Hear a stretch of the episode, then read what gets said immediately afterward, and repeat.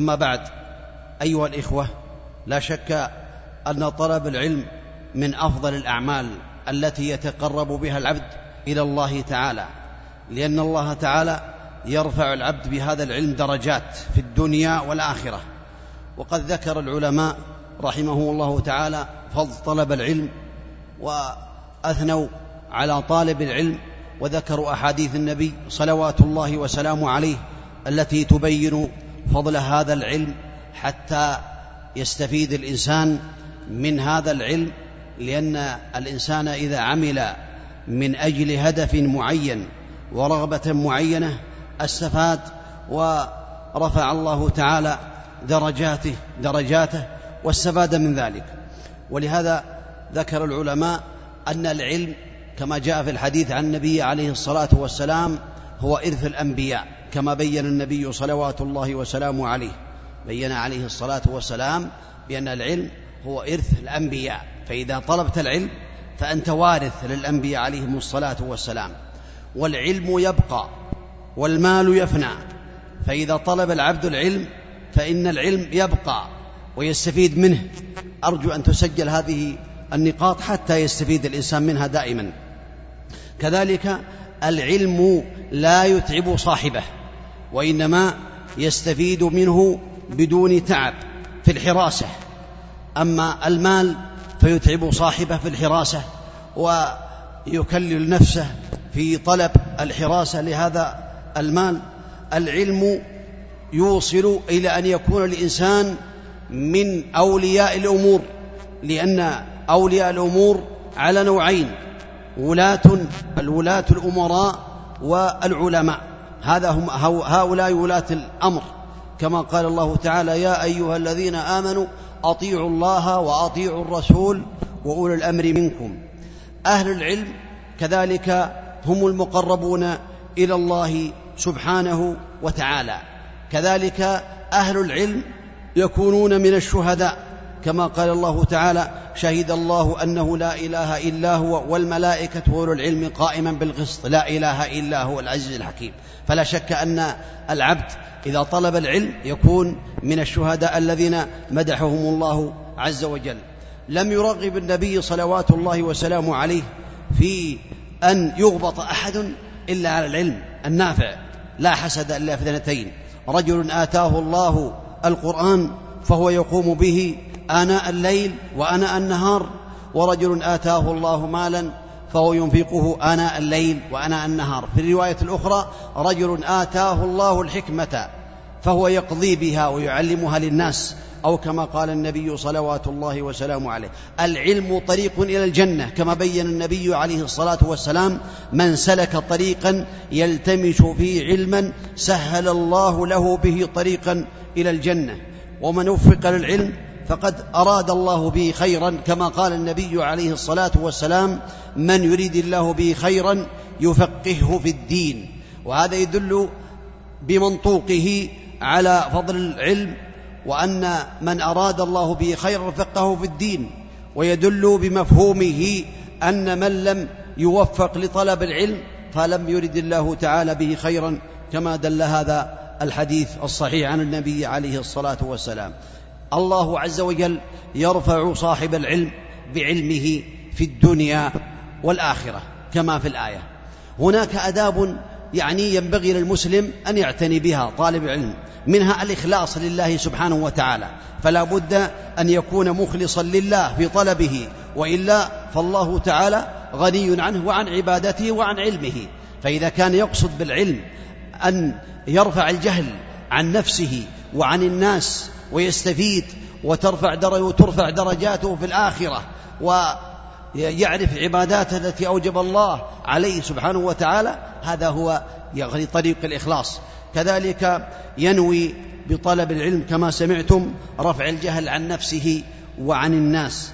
ينوي بذلك الدفاع عن العلم عن الإسلام وعن أهله وعن الدين وتبيين الحق للناس كذلك ينوي بذلك العمل بالعلم. فإن العمل يكون الثمرة. الشجر شجرة لها ثمر هذه نافعة.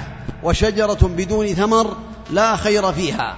فالعلم العمل بالعلم هو الثمرة. كذلك العبادة مبنية على الإخلاص والمتابعة للنبي صلوات الله وسلامه عليه فلا يقبل هذا العلم إلا إذا كان متابعا فيه النبي صلوات الله وسلامه عليه. الدعوة إلى العلم كذلك يدعو الإنسان إلى العلم ويبين لإخوانه وللناس فضل العلم والصبر على التعلم. هذا من الآداب التي ينبغي للمسلم أن يعتني بها. عقبات في طريق العلم قد يكون هناك عقبات تحول بين الإنسان وبين طلب علم منها فساد النية. فإذا كانت نيته فاسدة لا يوفق لأن الله يقول واتقوا الله ويعلمكم الله. يقول يا أيها الذين آمنوا اتقوا يا أيها الذين آمنوا إن تتقوا الله يجعل لكم فرقانا ويكفر عنكم سيئاتكم. الفرقان يفرق به بين الحق والباطل لمن وفقه الله تعالى للتقوى. كذلك حب الشهرة.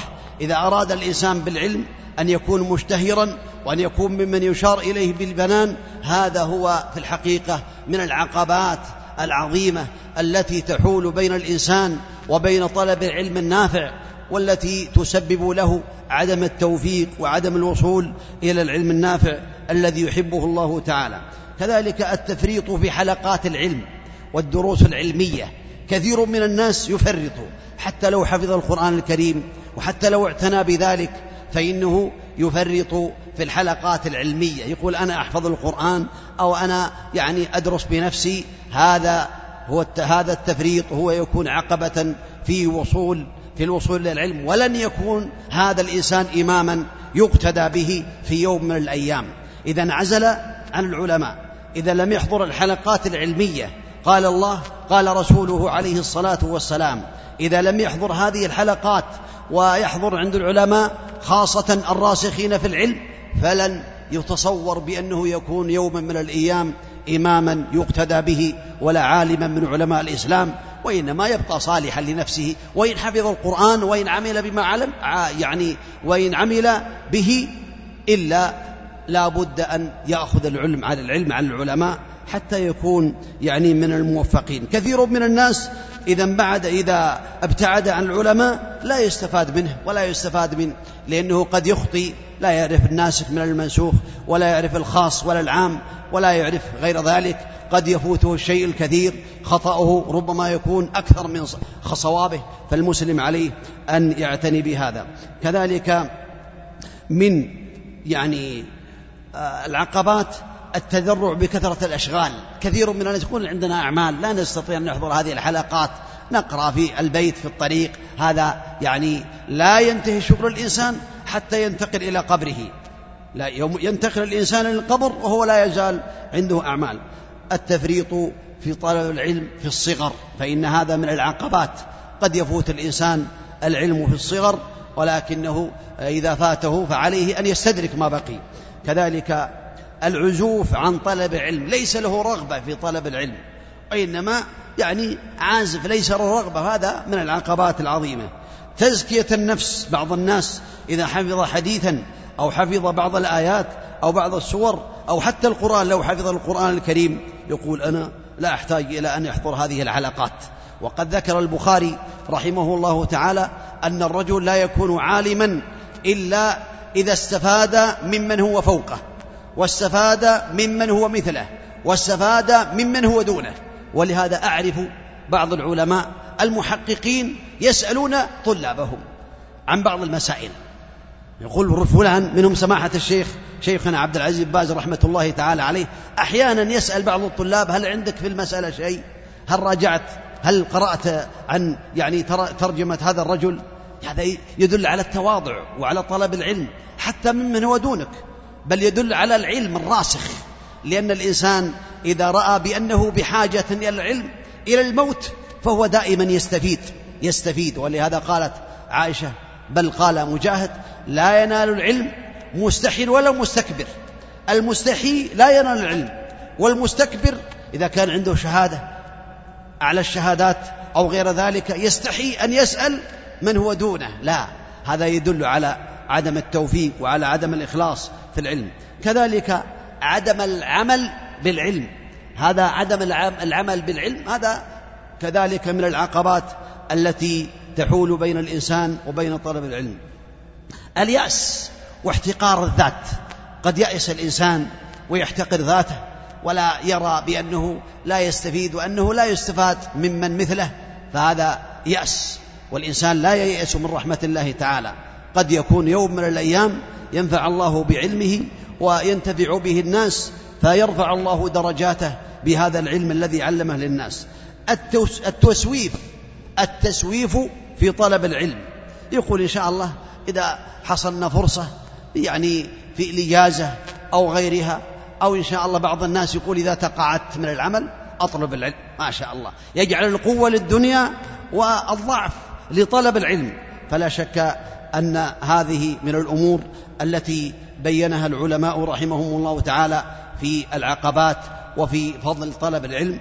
وأحب أن أقتصر في هذا اليوم على حديث واحد إن شاء الله تعالى وأعيدكم إن شاء الله عز وجل أن نختم هذه الأربعين في هذه الدورة إن شاء الله تعالى. والعلماء رحمهم الله تعالى قد تكلموا قد شرحوا هذه الأحاديث أحاديث آه يعني الأربعين النووية في أحاديث كثيرة. لا شك أن الله تعالى لا شك أن الله تعالى قد جعل للنبي عليه الصلاة والسلام المكانة العليا في الدنيا والآخرة وقد أعطاه جوامع الكلم. وجوامع الكلم معناها الله تعالى أعطاه الكلمة الواحدة وهي تشتمل على المعاني الكثيرة التي تدخل فيها الأحكام وتدخل فيها الفوائد العظيمة. فيجمع جمع له سبحانه وتعالى الكلام والفوائد في الكلمات المختصرة.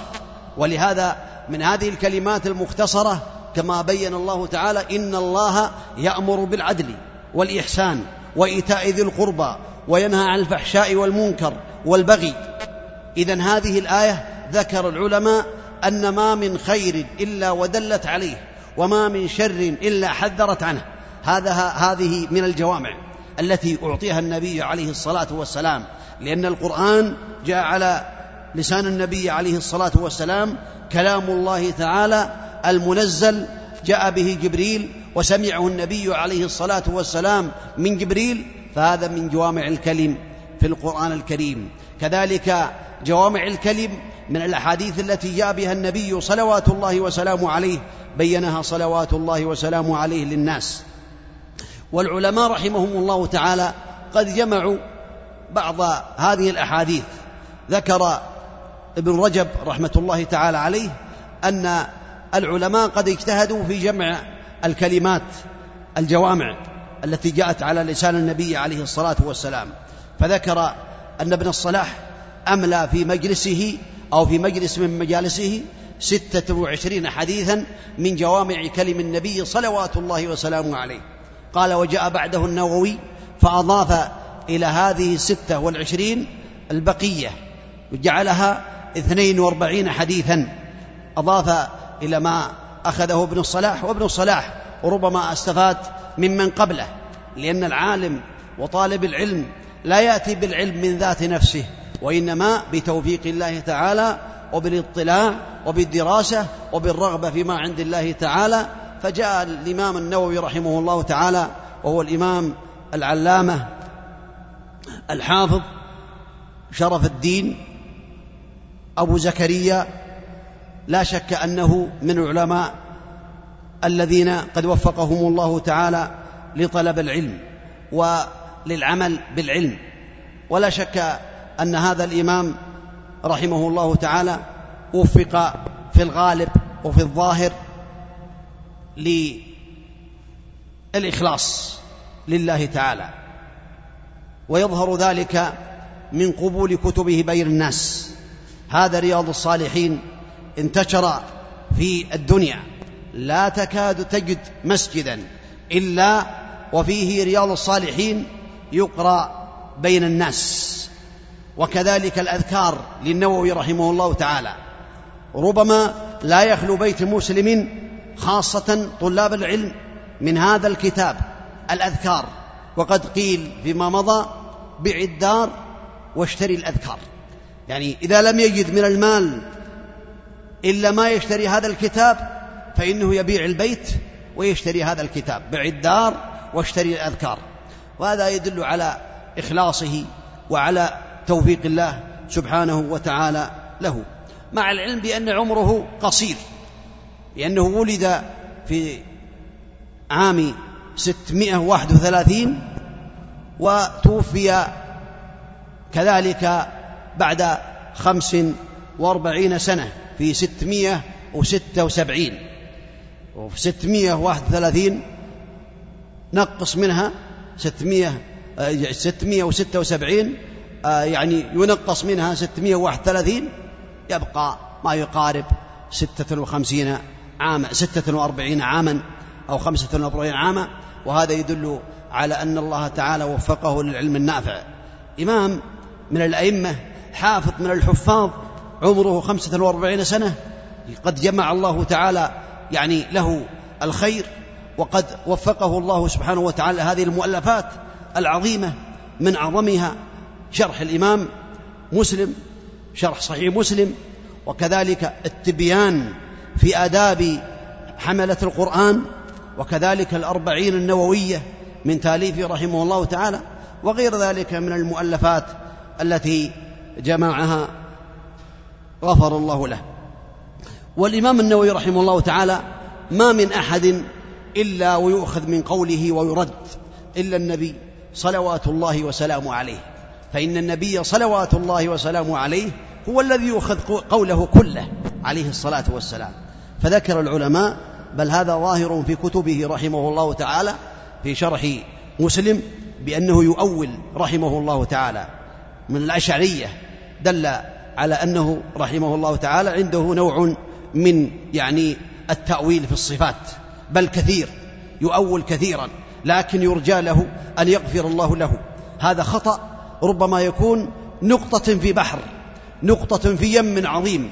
فنسأل الله تعالى أن يغفر له. كذلك الإمام ابن حجر رحمة الله تعالى عليه نفع الله بعلمه وبكتبه وبأعماله العظيمة ويدل على أنه مخلص إن شاء الله لكنه سلك هذا المنهج. وهذا لا يظنون بأنهم على خطأ ولكن نرجو الله تعالى أن يعفو عنهما وعن جميع المسلمين. فهذا ينبغي للمسلم أن يعتقد اعتقاد أهل السنة والجماعة ويأخذ العلم الحق ممن أتى به. يأخذ الفوائد العظيمة ويستفيد من كتب الإمام النووي رحمه الله تعالى. ولكن الأخطاء وهذا يدل على أن طالب العلم لا يستفيد العلم النافع الصحيح إلا عن طريق العلماء. حتى يبين له يبين له التأويل أو غير التأويل. ولهذا منهج أهل السنة والجماعة أنهم يثبتون لله تعالى ما أثبته لنفسه سبحانه وتعالى من الأسماء والصفات. من غير تعطيل ولا تحريف ولا تأويل ولا تكييف ويمرونها كما جاءت كما جاءت مع الإيمان بمعانيها. أما الأشعرية يؤولون يؤولون الصفات. يعني مثلا يؤولون استولى الرحمن على العرش استوى عندنا ارتقى وعلى واستوى استواء يليق بجلاله سبحانه وتعالى. الاستواء معلوم والكيف مجهول والإيمان به واجب والسؤال عنه أي عن الكيفية بدعة. هذا هو منهج أهل السنة والجماعة في الأسماء والصفات. أما الأشعرية يؤولون يقولون استوى يعني استولى. يعني حينئذ يعني أول الصفات. خوفا من أن يقعوا في التشبيه لأن الإنسان يستوي والله تعالى يستوي. فإذا أثبت الاستواء لله خشي أن يشبه الله تعالى بخلقه وهذا ليس يعني بتشبيه لأن الله تعالى له سمع لا كأسماعنا وله بصر لا كأبصارنا وله علم لا كعلمنا وله يد يدان لا كأيدينا وله عينان لا كأعيننا وله صفات لا كصفاتنا سبحانه وتعالى المسمى إذا أضيفت الصفة لله تعالى فهي تختص به فالعبد يليق أو تليق صفاته بخلقه وبضعفه وصفات الله تعالى تليق بجلاله. له سمع يليق بجلاله وله صفات تليق بجلاله. لا تشبه صفات المخلوقين.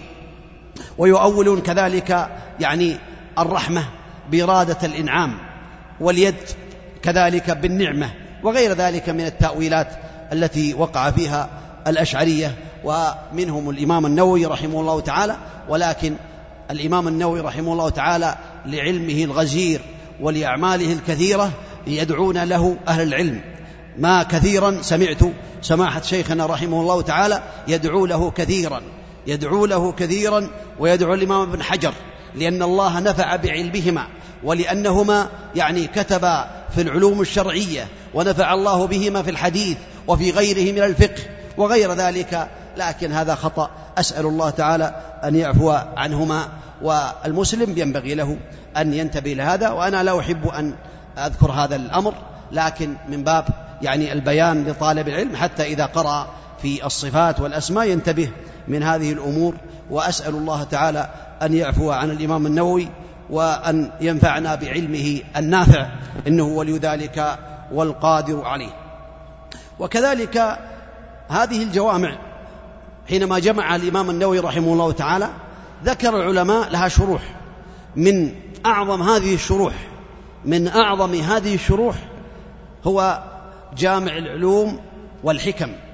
جاء الإمام ابن رجب رحمه الله تعالى ونظر في هذه الأحاديث الأربعين النووية وأثنى على صاحبها وأنه قد جمع هذه الأحاديث الأربعين وهي في الحقيقة اثنان واربعون حديثا لكن العرب يختصرون يعني يضيفون أو يجبرون الكسر. فإذا قيل اثنان واربعون يجبرونها يقول أربعون. أو تسعة وثلاثين أو, أو ثمانية وثلاثين يجبرون الكسر. إذا كان النقص يسيرا أو الزيادة يسيرة فإنهم يقولون يجبرون النقص ويقولون فجبروا النقص وقالوا أربعون الأربعون النووية. هذا الإمام ابن رجب رحمه الله تعالى نظر في هذه الأحاديث وطلب بعض الطلاب منه أن يشرح هذه الأحاديث الأربعين.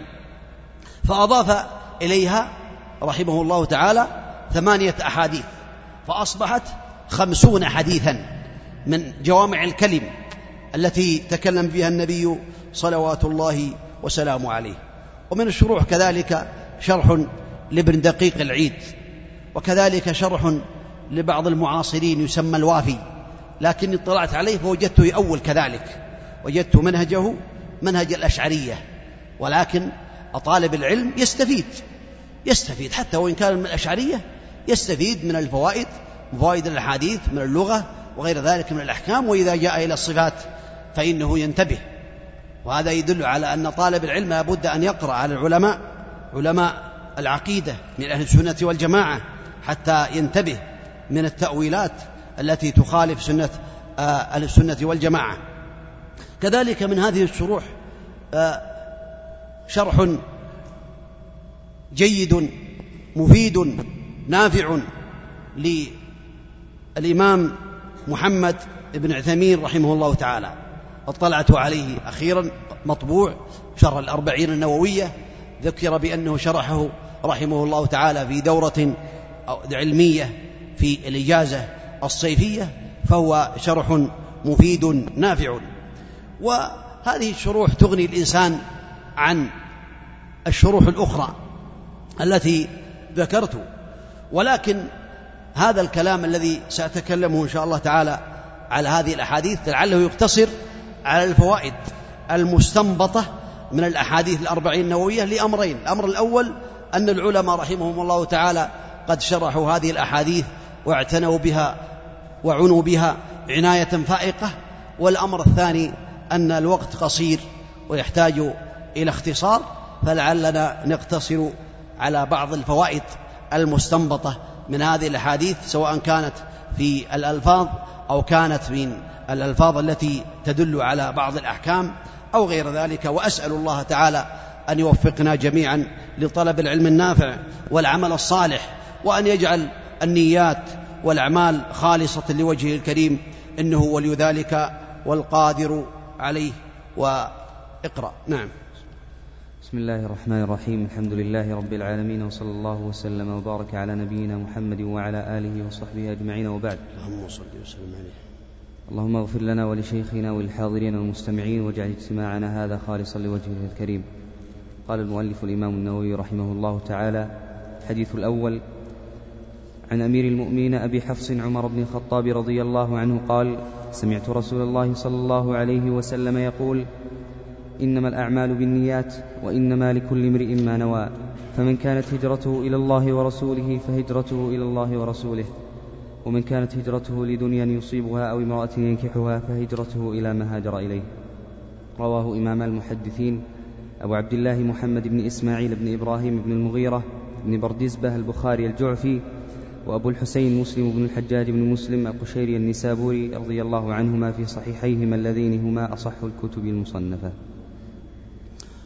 هذا الحديث من جوامع كلم النبي صلوات الله وسلامه عليه.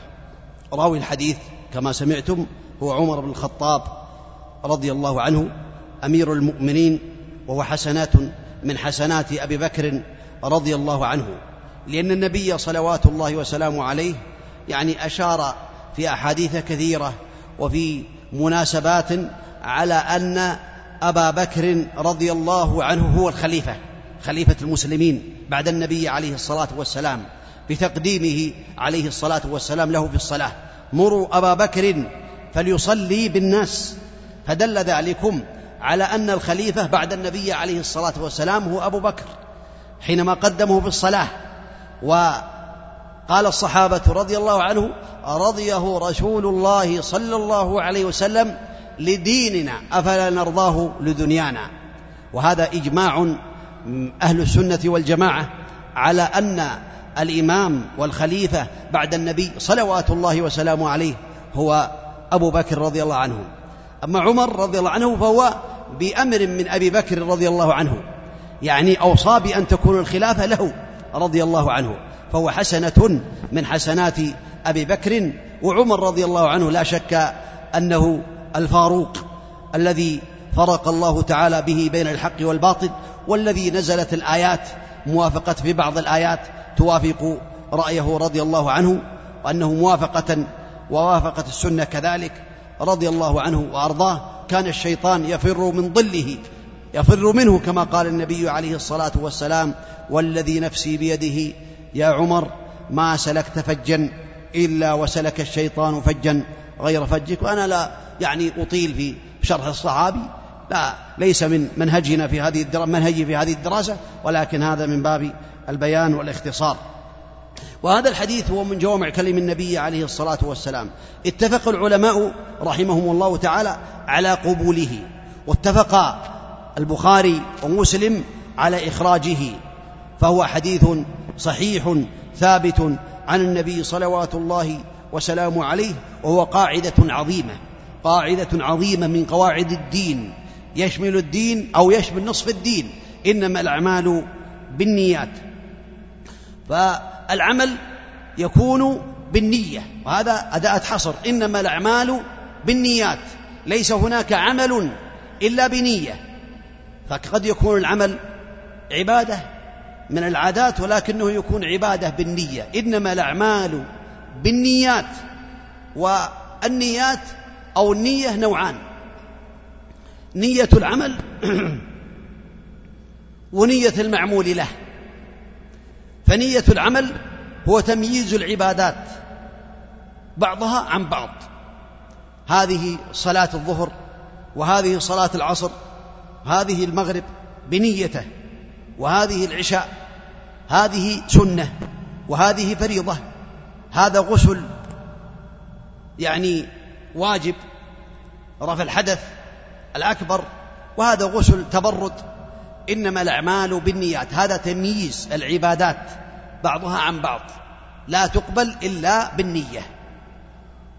والعلماء رحمهم الله تعالى كثيرا الفقهاء يتكلمون على هذا النوع.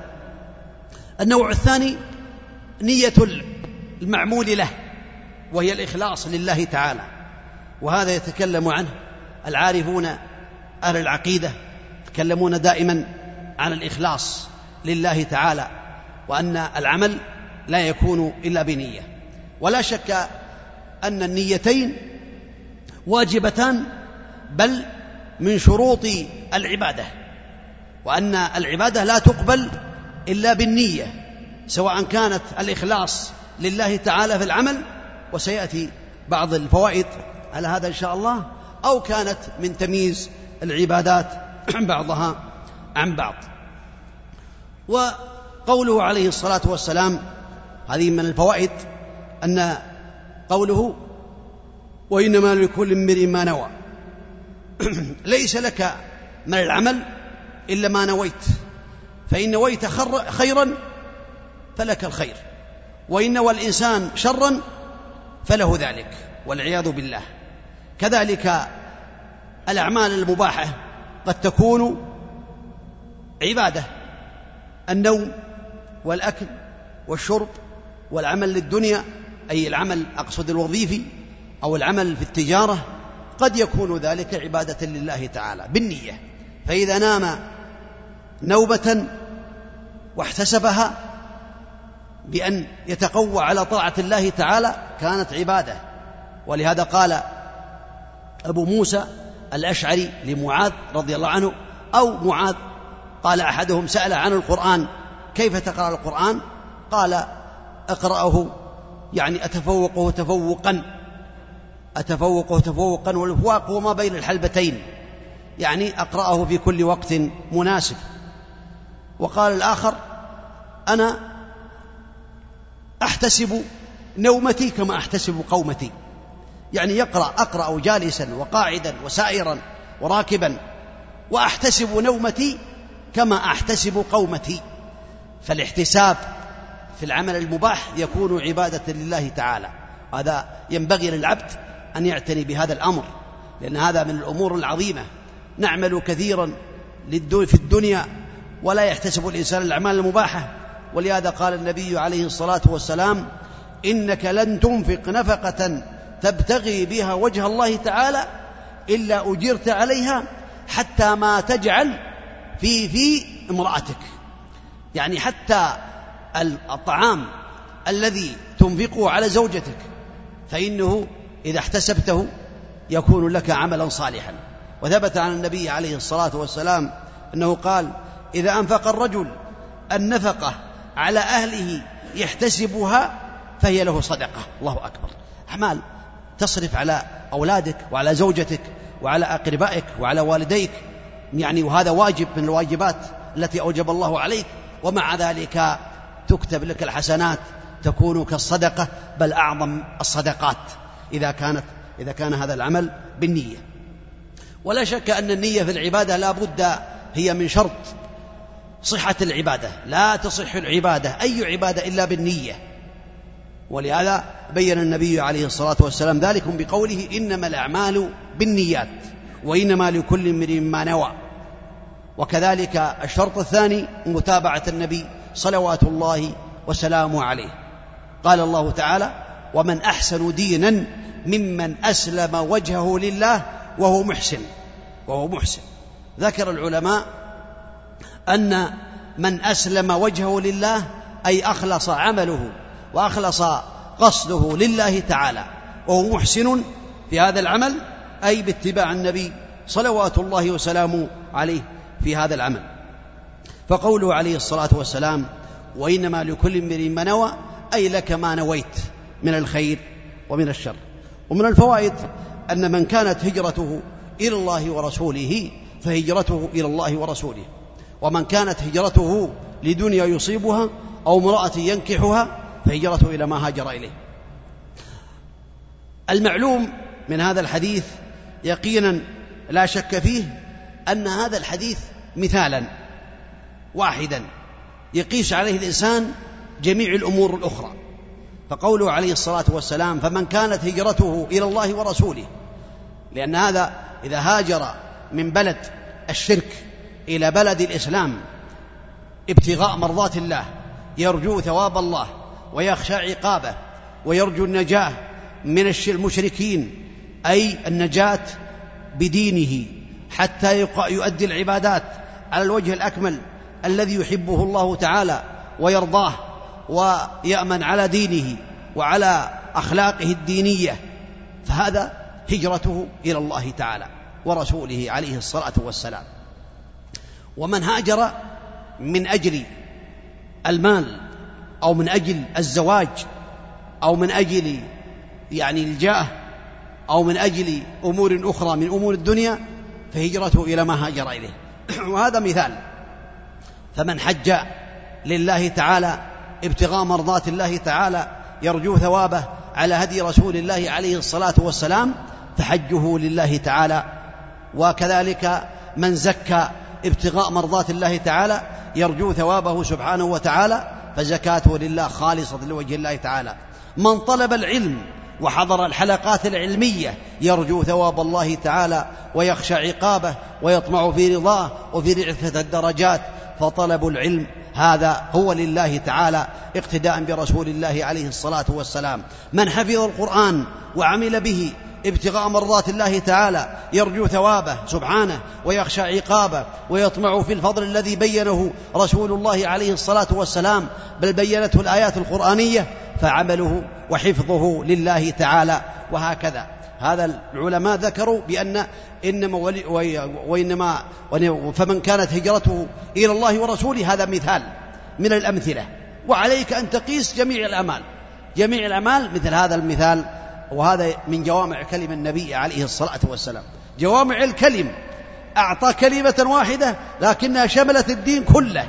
فمن كانت أعماله لله تعالى فيثيبه الله تعالى على هذه الأعمال.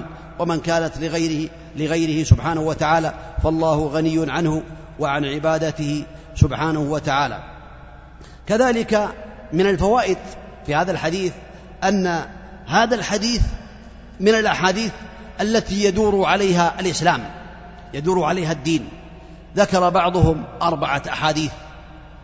منها حديث يعني من حسن الإسلام ترك ما لا يعنيه. وحديث إن الحلال بين والحرام بين. وحديث إنما الأعمال بالنيات. ومنها كذلك منهم من ذكر ازهد في الدنيا يحبك الله وازهد فيما عند الناس يحبك الناس. ولكن من العلماء المحققين منهم السعدي رحمه الله تعالى من جعل الدين يدور على حديثين فقط. الدين كله. إذا عملت بحديثين أنت قد عملت بدين الإسلام كله. قوله عليه الصلاة والسلام إنما الأعمال بالنيات وإنما لكل امرئ ما نوى.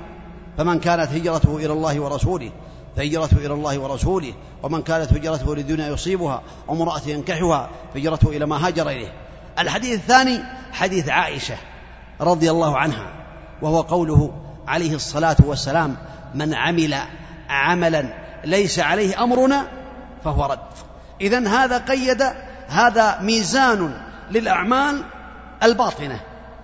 إنما الأعمال بالنيات إنما الأعمال بالنيات ميزان للأعمال الباطنة. وميزان الأعمال الظاهرة من عمل عملا ليس عليه أمرنا فهو رد. وهذا يدل على أن الإسلام يقوم على هذين الحديثين. إذا كان الإنسان يعمل الأعمال التي شرعها الله تعالى على لسان رسوله عليه الصلاة والسلام أو بفعله وقوله وتقريره صلوات الله وسلامه عليه ومع ذلك يربط هذه الأعمال بالنية فإنه قد كمل إسلامه لأنه قام بجميع ما جاء عن النبي عليه الصلاة والسلام من الأقوال والأفعال والتقريرات ويكون ذلك بنية صالحة. كذلك من هذه الأمور أو من هذه الفوائد أن الأعمال إذا أريد بها وجه الله تعالى فإن الإنسان يثاب على هذه الأعمال العظيمة.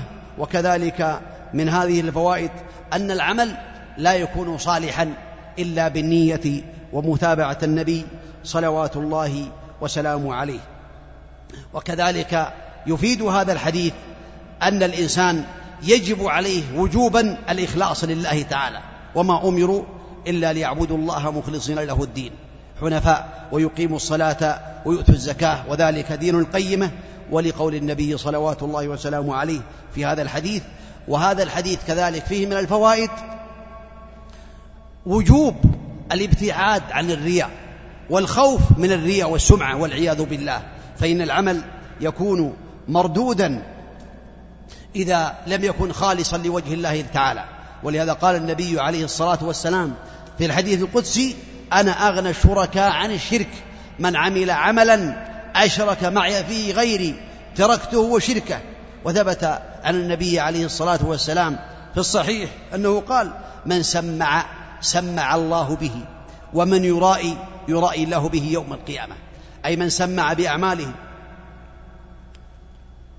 كمان سواء كانت هذه من القراءة في قراءته أو في أذكاره أو سمع بأعماله قال أنا عملت البارحة أو عملت كذا وكذا في وقت كذا وكذا. يريد رياء الناس الله يسمع به يوم القيامة أن يفضحه على رؤوس الأشهاد نسأل الله العافية. ومن يرائي يرائي له به كذلك يفضحه على رؤوس الأشهاد. ولهذا جاء في الخبر بل في الحديث أن الله تعالى يقول يوم القيامة من كان عمل عملا التمس فيه يعني لغير الله تعالى فليطلب عمله ممن عمل له أو كما قال النبي صلوات الله وسلامه عليه. وقد خاف النبي صلوات الله وسلامه عليه على أمته صلوات الله وسلامه عليه الرياء. فقال أخوف ما أخاف عليكم الشرك الأصغر. قيل وما الشرك الأصغر؟ قال أن يقوم الرجل فيزين صلاته لما يرى من نظر رجل أي من نظر رجل إليه. هذا نسأل الله لنا ولكم العفو والعافية في الدنيا والآخرة. ما دام أن النبي عليه الصلاة والسلام خافه على أصحابه أبو على أبي بكر وعمر وعلى المهاجرين والأنصار قال أخوف ما أخاف عليكم. وكان يقول أخوف إن أخوف. بين بأنه أخوف من المسيح الدجال على أصحاب النبي عليه الصلاة والسلام من الرياء والعياذ بالله. ويحبون الإخلاص ويسألون الله تعالى العفو والعافية. ولهذا كان أبو بكر رضي الله عنه يخاف. جاء إلى النبي عليه الصلاة والسلام ويعني سأله أن يخبره بدعاء يجيره من الرياء والعياذ بالله. فعلمه النبي عليه الصلاة والسلام أن يسأل الله تعالى العفو والعافية. اللهم إني أعوذ بك أن أشرك بك شيئا أعلمه وأستغفرك من الذنب الذي لا أعلمه أو كما قال النبي عليه الصلاة والسلام لأبي بكر. هذا أبو بكر. رضي الله عنه. لو وزن إيمانه بإيمان الأمة لرجح إيمانه بإيمانها. كما قال عمر في تاريخ الخلفاء للسيوطي رحمه الله قال بأن ذكر عن عمر أنه قال في هذا الكتاب لو وزن إيمان الأمة بإيمان أبي بكر لرجح إيمان أبي بكر بإيمان أمة محمد عليه الصلاة والسلام. ومع ذلك يخاف عمر يخاف. الذي يهرب الشيطان منه ويسلك فجا غير فجه يقول حذيفة يعلم بعض المنافقين قال أنشدك بالله أو نشدتك, نشدتك بالله؟ هل سماني لك رسول الله صلى الله عليه وسلم منهم؟ أي من المنافقين؟ لا إله إلا الله. عمر بن الخطاب يخاف الرياء والسمع على نفسه فقال لا. ولا أزكي بعدك أحدا. يريد أن يقطع الطريق عليه حتى لا يأتي أحد من المنافقين ويقول هل ذكرني رسول الله صلى الله عليه وسلم منهم. قال لا ولا أزكي بعدك أحدا. يعني لا أخبر بعدك أحد. مهما بلغ في المكانة والدين لا أقول بأنك لست من المنافقين. حتى ينتبه الإنسان هذا يدل على رغبتهم في الخير ورغبتهم خوفهم من الشرك. كان الله قد قال الله تعالى والذين يؤتون ما آتوا وقلوبهم وجلة أنهم إلى ربهم راجعون. الوقت إلى كم؟ نصف ولا؟ ها؟ نصف. نعم. قال الله تعالى والذين يؤتون ما آتوا وقلوبهم وجلة أنهم إلى ربهم راجعون. قالت عائشة كما في الترمذي يا رسول الله أهو الرجل يزني ويسرق ويشرب الخمر؟ قال لا يا ابنة الصديق ولكنه الرجل يصلي ويصدق ويصوم ويخشى ألا يتقبل منه. هذا من علامات المؤمنين.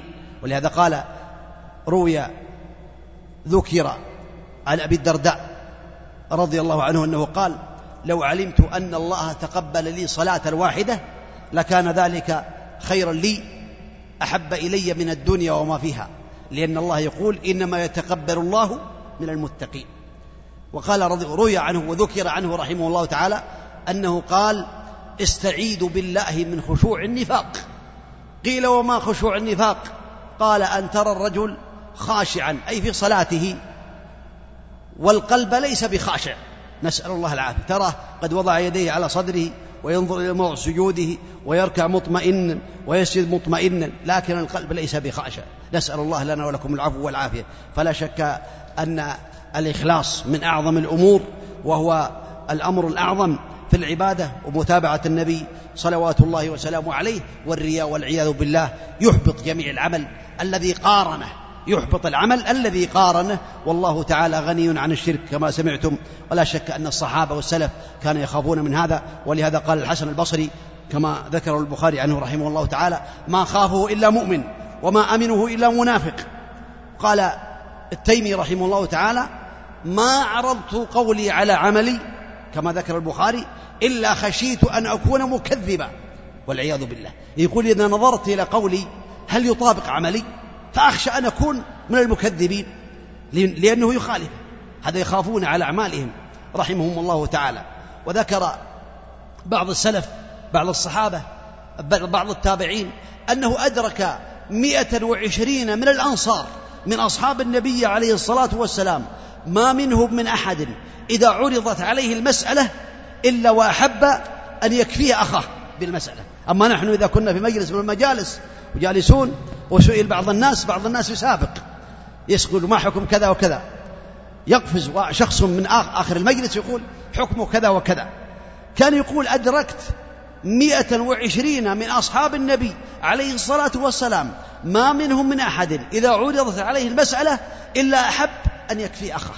ولهذا كان العلماء يتدارسون. إذا سئل العالم وعنده علماء حتى يعني يعني ممن آه، من أقرانه فإنه يرد المسألة إلى أخي ما عندك؟ اسألوا فلان اسألوا فلان. هذا هذا هو علامات الإخلاص وعلامات الرغبة فيما عند الله تعالى. كذلك المسلم عليه أن يتقي الله تعالى الوقت قصير. وقلت لكم بأن هذه الأحاديث شرحها العلماء رحمهم الله تعالى واستوفوا شروحها ولكن هذا من بعض الفوائد والمذاكرة ويعني التعليقات اليسيرة. أسأل الله الذي لا إله إلا هو أن يوفقني وإياكم للعلم النافع والعمل الصالح والتوفيق والتسديد في القول والعمل. وصلى الله وسلم وبارك على نبينا محمد وعلى آله وأصحابه أجمعين. أما إذا كان هناك أسئلة لا بأس. نعم. لعلكم تقرؤون كان في أحد يقرأ.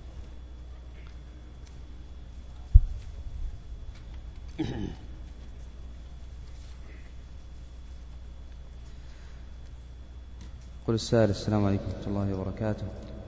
هل قراءة المعوذتين في الصباح والمساء في الحديث ضعيفة؟ هل و... هل أعد هل, هل قراءة المعوذتين في الصباح والمساء في الحديث ضعيفة؟ وهل هناك أوراد ضعيفة نرجو التوضيح؟ جزاكم الله خيرا. قراءة المعوذتين؟ ها؟ في في الصباح والمساء. في الحديث. الصباح؟ والمساء. في الحديث ضعيفة. لا صحيح. ثابت عن النبي عليه الصلاة والسلام. وصح الألباني رحمه الله تعالى. النبي عليه الصلاة والسلام قال قل. قال ما أقول. قال قل. قال ما أقول. قال في الثالثة قل. قال ما أقول. قال قل هو الله أحد. والمعوذتين. إذا أصبحت وإذا أمسيت تكفيك من كل شيء تكفيك من كل شيء. هذا يعني آه، حديث عظيم وثواب كبير. نعم. قول السائل نحبك في الله يا شيخ سعيد. هناك سؤالا إذا اختلط العمل بالرياء فما هي حالته؟ والسؤال الثاني ما هي الطريقة للإخلاص لله عز وجل؟ لعلك ترفع صوتك أو يقول إذا اختلط العمل بالرياء فما هي حالته؟ السؤال الثاني ما هي الطريقة للإخلاص لله عز وجل؟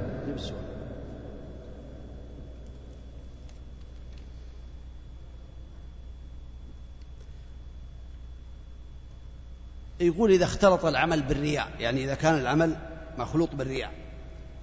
فما هي يعني الخلاصة أن العلماء ذكروا إذا كان العمل لله أصله لله سبحانه وتعالى ثم طرأ عليه الرياء. فإذا يعني طرأ عليه خاطر من الخواطر فصرفه وهو في العبادة يصلي لله تعالى وفي أثناء الصلاة يعني آه يعني مال قلبه والعياذ بالله أو خطر له خاطر في الرياء فذكر قوة الله تعالى وذكر يعني عقاب الله تعالى للمرائين وذكر أن الله تعالى هو الذي بيده كل شيء إنما أمره إذا أراد شيئا أن يقول له كن فيكون فرجع عن ذلك. فعمله مقبول لأنه خاطر بدا له ثم دفعه. أما إذا استرسل العمل استرسل الرياء كان أصل العمل لله ثم طرأ عليه خاطر الرياء والعياذ بالله واسترسل معه إلى آخر العبادة فاختلف العلماء في ذلك. وعلى المسلم خطر إذا استمر معه الرياء والعياذ بالله إذا كان خاطرا. أما إذا كان العمل أصل العمل لغير الله كعمل المنافقين فهذا كفر بواح.